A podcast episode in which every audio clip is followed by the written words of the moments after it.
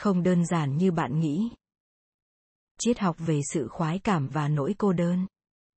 1. Trước khi bàn đến những vấn đề trong quan hệ tình dục, có lẽ cũng đáng dành chút thời gian để xem xét mặt kia của đồng xu. Để ngẫm nghĩ về câu hỏi, mới nghe thì có vẻ hiển nhiên, về lý do tại sao tình dục lại là một hoạt động đầy giải trí và vui sướng. Từ khi khoa học bắt đầu quan tâm đến chủ đề này, nó thường đưa ra một lời giải thích phổ quát duy nhất bắt nguồn từ ngành sinh học tiến hóa. Ngành nghiên cứu này, với những lời giải thích vô cùng phổ biến trong thế giới hiện đại, thông báo cho chúng ta rằng loài người, giống như mọi loài vật khác, được lập trình từ trong gen để đi gieo giống và do đó cần cảm thấy sung sướng khi giao cấu như một giải thưởng cho nhiệm vụ chung sống và nuôi con cái cùng nhau vô cùng vất vả. Theo góc nhìn này thì đặc điểm khiến ta thấy hấp dẫn ở đối phương chỉ là những dấu hiệu cho thấy đó là một cô nàng có hệ miễn dịch tốt, mắn đẻ hay một anh chàng khỏe mạnh, có thể bảo vệ và nuôi nấng con. Ta có thể bị thu hút bởi sự thông minh của chàng hay nàng, bởi vì khi bố mẹ nó thông minh, thì con ta sẽ có khả năng sống sót và phát triển tốt hơn. Ta thích ngắm những người nhảy nhót giỏi bởi đây là tín hiệu của sinh lực, rất có ích trong việc bảo vệ con cái. Cái mà xã hội vẫn gọi là một phụ nữ quyến rũ, suy cho cùng chỉ là những trực giác vô thức mà ta cảm thấy nàng sẽ rất giỏi chống lại bệnh tật và sinh hạ dễ dàng con cho mình. Luận đề sinh học tiến hóa rõ ràng không có gì sai. Tuy nhiên, nó quá thô thiển, xa cách khỏi những trải nghiệm tình dục thực tế của ta, và cuối cùng là hơi nhàm chán. Mặc dù nó giải thích thành công lý do tình dục tồn tại, nhưng nó không soi chiếu được những động lực chủ đích của ta khi muốn lên giường với một người nào đấy, hoặc tại sao ta lại có một loạt những cảm xúc khó tả khi làm chuyện ấy. Sinh học tiến hóa có thể cung cấp lý do tổng quát cho những hành động của chúng ta, nhưng nó không phát triển bất cứ lý do nào thực sự đang ở trong đầu khi ta mời một người nào đấy đến ăn tối và sau đó cố gắng cởi cúc chiếc quần bò của họ trên ghế sofa.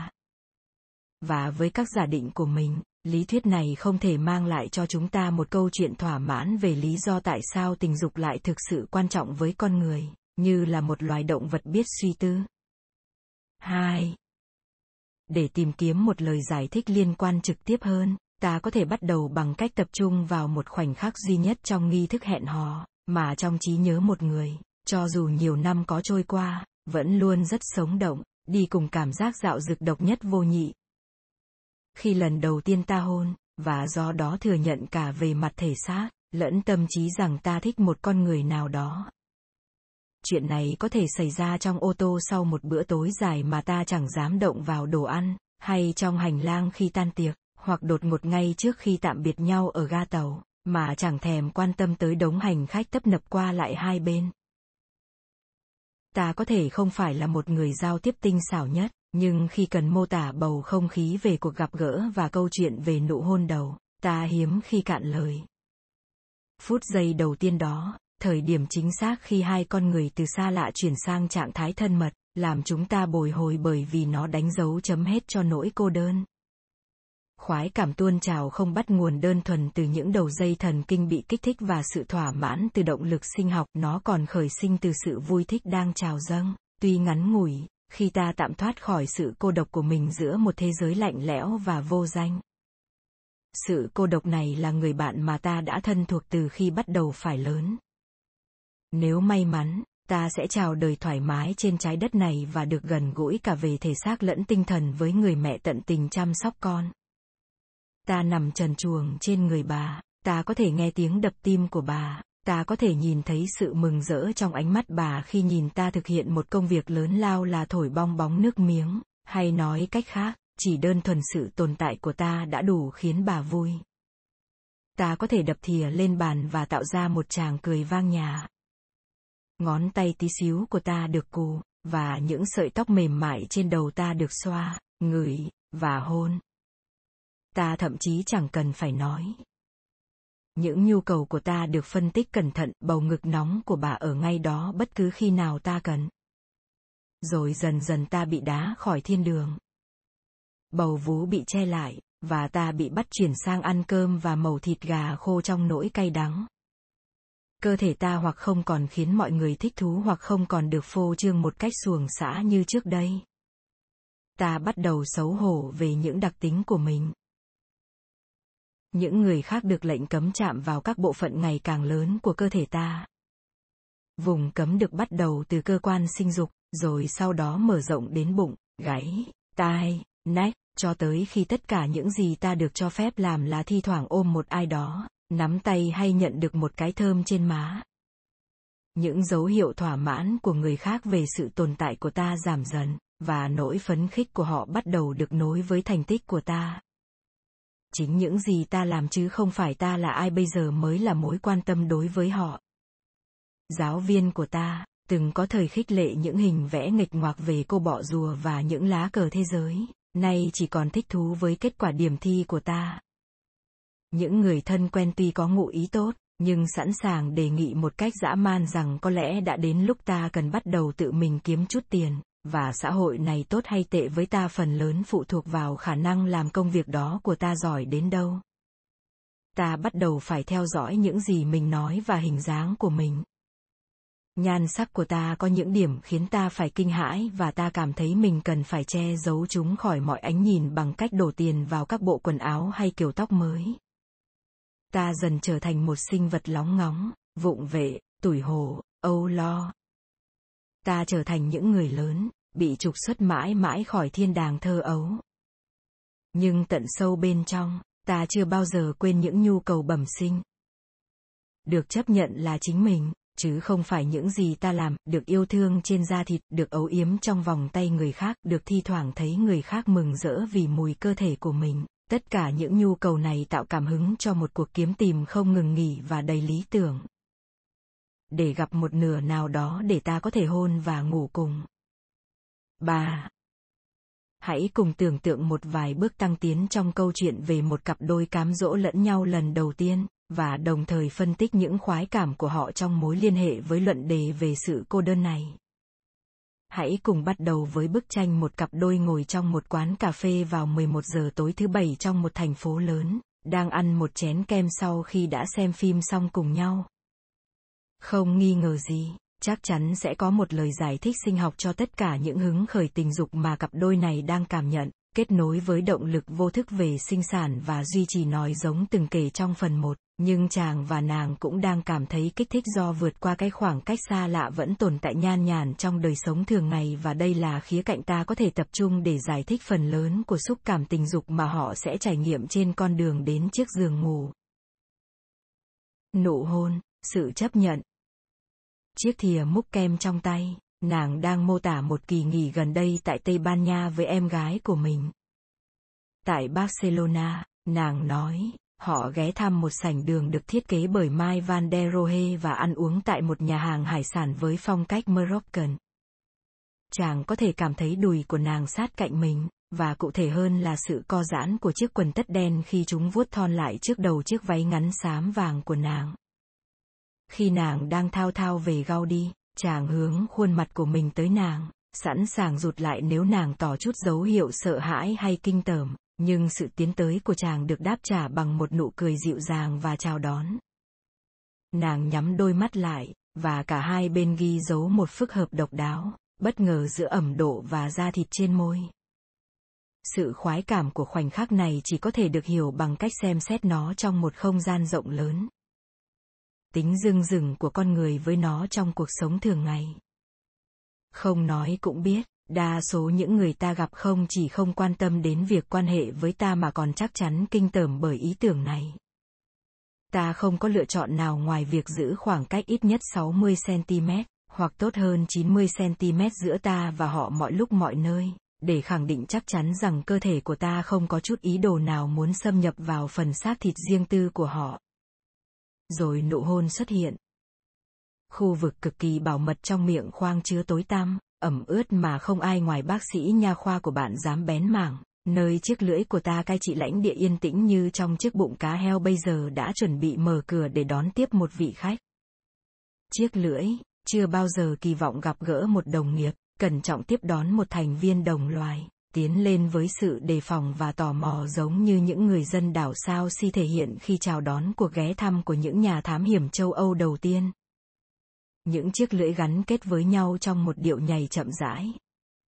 Một người có thể chạm vào răng người kia như thế đó là của chính họ. Chuyện này có thể nghe rất kinh tởm và đấy chính là điểm mấu chốt.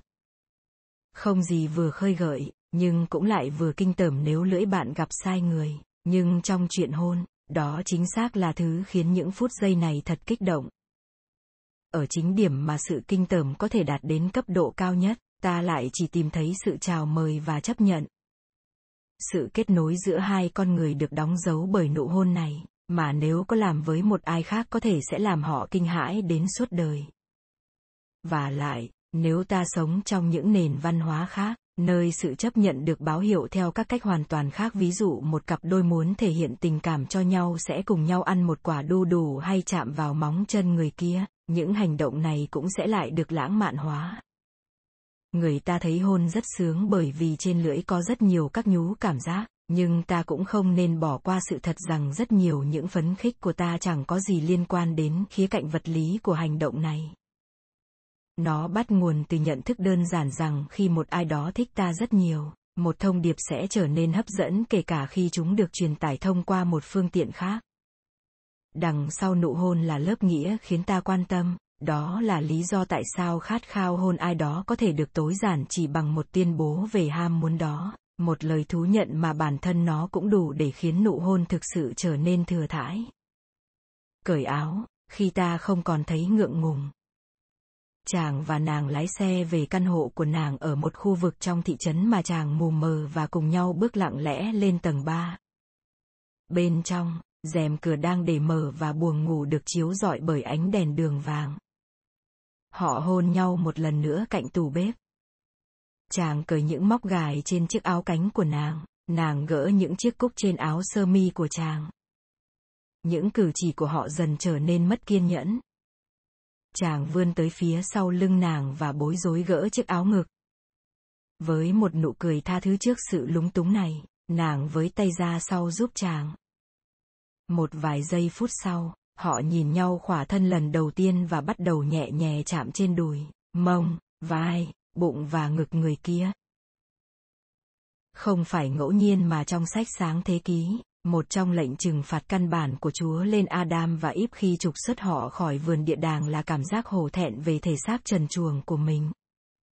Chúa huấn thị rằng hai đứa con vô ơn này sẽ mãi mãi cảm thấy xấu hổ khi bộc lộ cơ thể của mình. Bất kể chúng ta có thể giải thích cảm giác e thẹn này từ tích trong kinh thánh, sự thật là ta không mặc quần áo chỉ để giữ ấm, và có thể thậm chí phần lớn, là để ngăn cản cảm giác kinh tởm của người đời khi thấy ta trần truồng cơ thể của ta không bao giờ được như mình ao ước, kể cả trong những thời khắc đẹp đẽ nhất của tuổi trẻ. Ta hiếm khi nào thiếu một danh sách dài các đặc điểm muốn chỉnh sửa. Tuy nhiên sự âu lo này không chỉ dựa vào hoàn toàn vào những điểm xấu xí trên cơ thể. Có thứ gì đó về bản chất đáng xấu hổ khi người lớn để lộ những phần nhạy cảm trên cơ thể cho người khác chứng kiến? Không phải lúc nào mọi chuyện cũng thế nỗi xấu hổ chỉ bắt đầu thừa niên thiếu. Khi cơ thể ta dần trưởng thành và có thể giao cấu, ta rất dễ bị người khác đánh giá là ăn mặc không đứng đắn. Một vách ngăn tồn tại giữa con người công khai thường ngày của ta một bên và bên còn lại là căn tính tình dục, đầy riêng tư. Một phần lớn mặt trưởng thành của bạn trở nên không thể chia sẻ với hầu hết những người thân của mình. Hãy cùng quay lại với nhân vật chàng của chúng ta người đang đê mê mút ngón tay bạn tình của mình. Đối với chàng, sự chia rẽ giữa con người thật của mình và cảm giác ô yếu bắt đầu vào giữa những năm 14 tuổi. Tháng trước, chàng còn đang vui vẻ chơi trò cao bồi và người anh điêng trong vườn với anh trai của mình và đi thăm bà ngoại yêu dấu. Tháng sau, tất cả những gì chàng muốn là ở trong căn phòng với rèm cửa đã hạ, thủ dâm trước hình ảnh người phụ nữ mà chàng nhìn thấy trên đường ra khỏi sạp báo không có cách nào để hài hòa những ham muốn của mình với những kỳ vọng mà người khác dành cho chàng xã hội của chàng có thể cho phép nắm tay hoặc thậm chí hôn cô gái mà chàng thích, nhưng những hành động hiền lành và ngây thơ đó dường như có rất ít điểm chung với những tưởng tượng đổi bại dùng rợn của chàng Làm sao chàng có thể là một người tốt với những suy nghĩ này được chứ? Sự xấu hổ của chàng khuyến khích chàng phát triển một thế giới nội tâm mà chàng sợ sẽ không bao giờ có thể chia sẻ cho ai.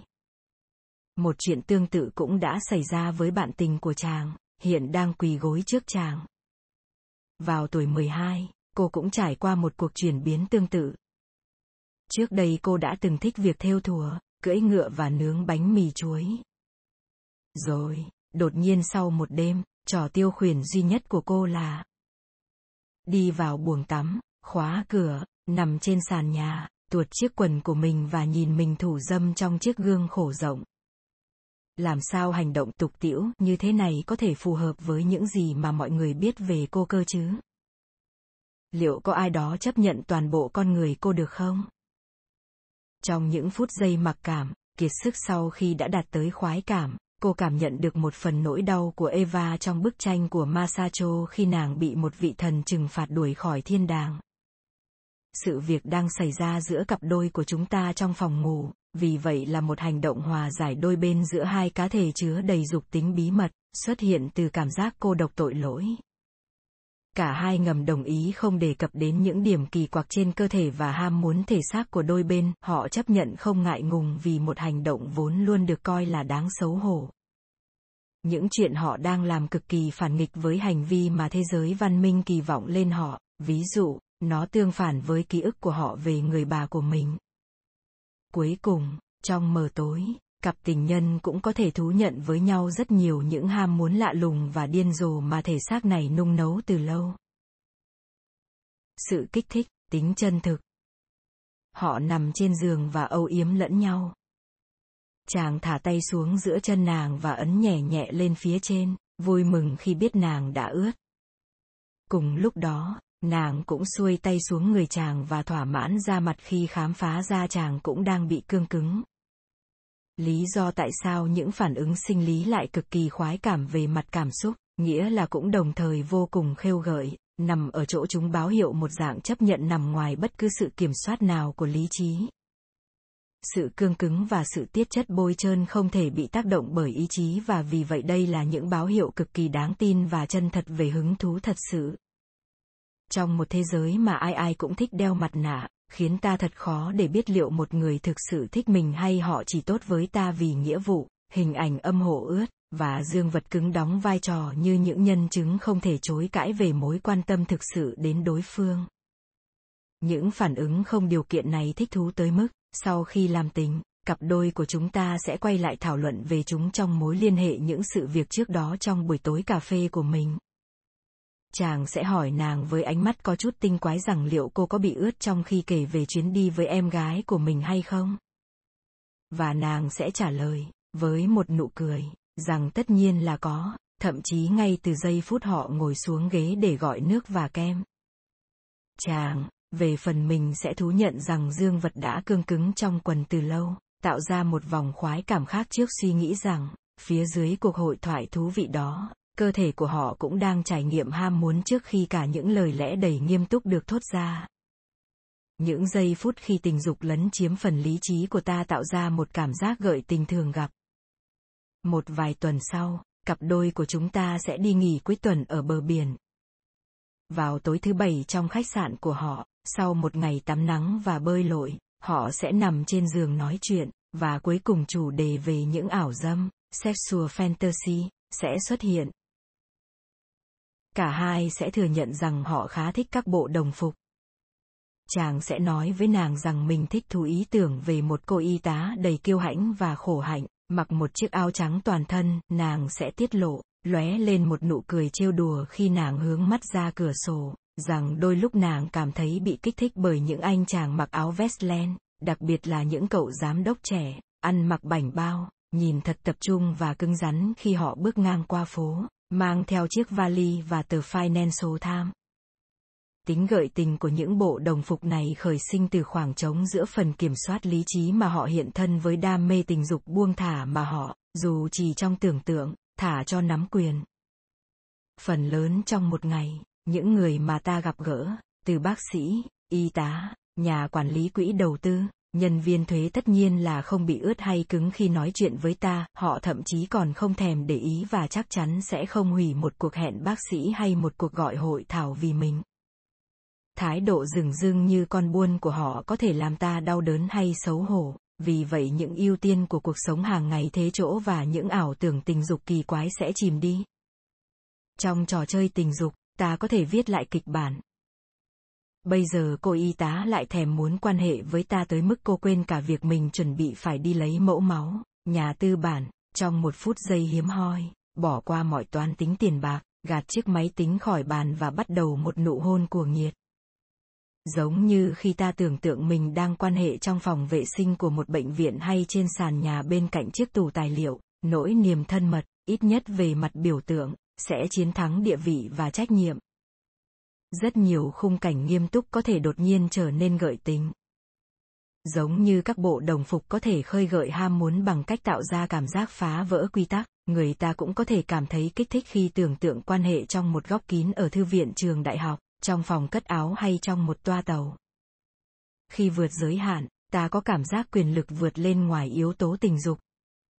Khi quan hệ tại đuôi máy bay đầy những hành khách doanh nhân nghĩa là ta đang chống lại hệ thống thứ bậc đã được phân định rõ, mời gọi ham muốn nảy sinh trong một bầu không khí mà thường ngày chỉ dành những kỷ luật sát. Ở độ cao 10.000 mét, giống như trong văn phòng công sở, cuộc chiến thắng của sự thân mật dường như trở nên ngọt ngào hơn, và khoái cảm của ta cũng vì thế mà tăng lên. Ta gọi kịch bản trong phòng vệ sinh máy bay là sexy, nhưng ý ta muốn nói là mình đang cảm thấy sung sướng khi vượt qua một ranh giới cấm xâm phạm nào đó. Sự khêu gợi vì vậy dường như được bộc lộ rõ ràng ở giao lộ giữa sự nghiêm túc và sự thân mật.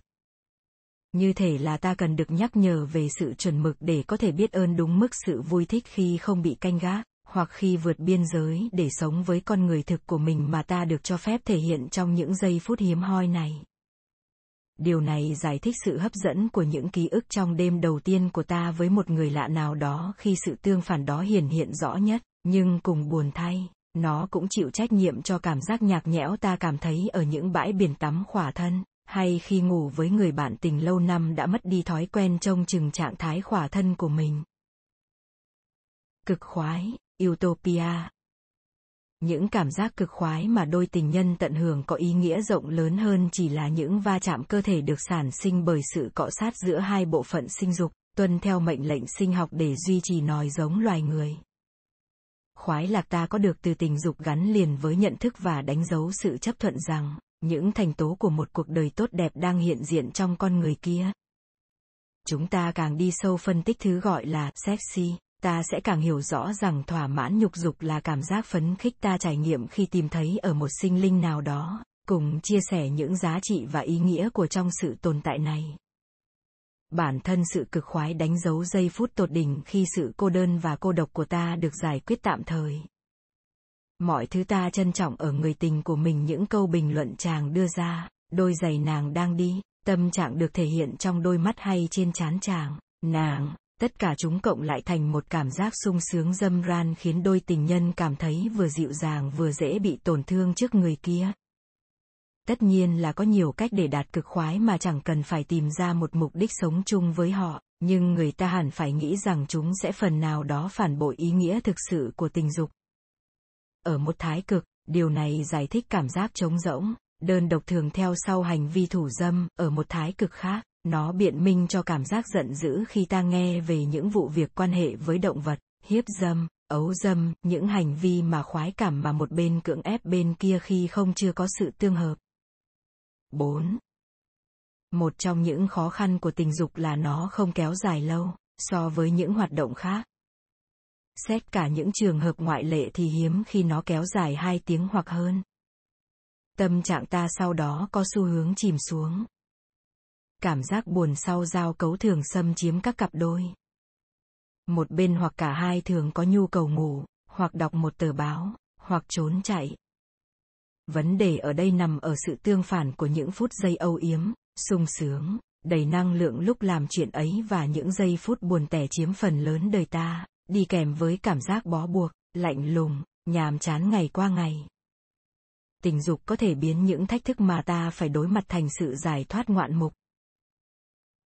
văn hóa của chúng ta gần như không khuyến khích mọi người thừa nhận con người thật của mình khi quan hệ tình dục.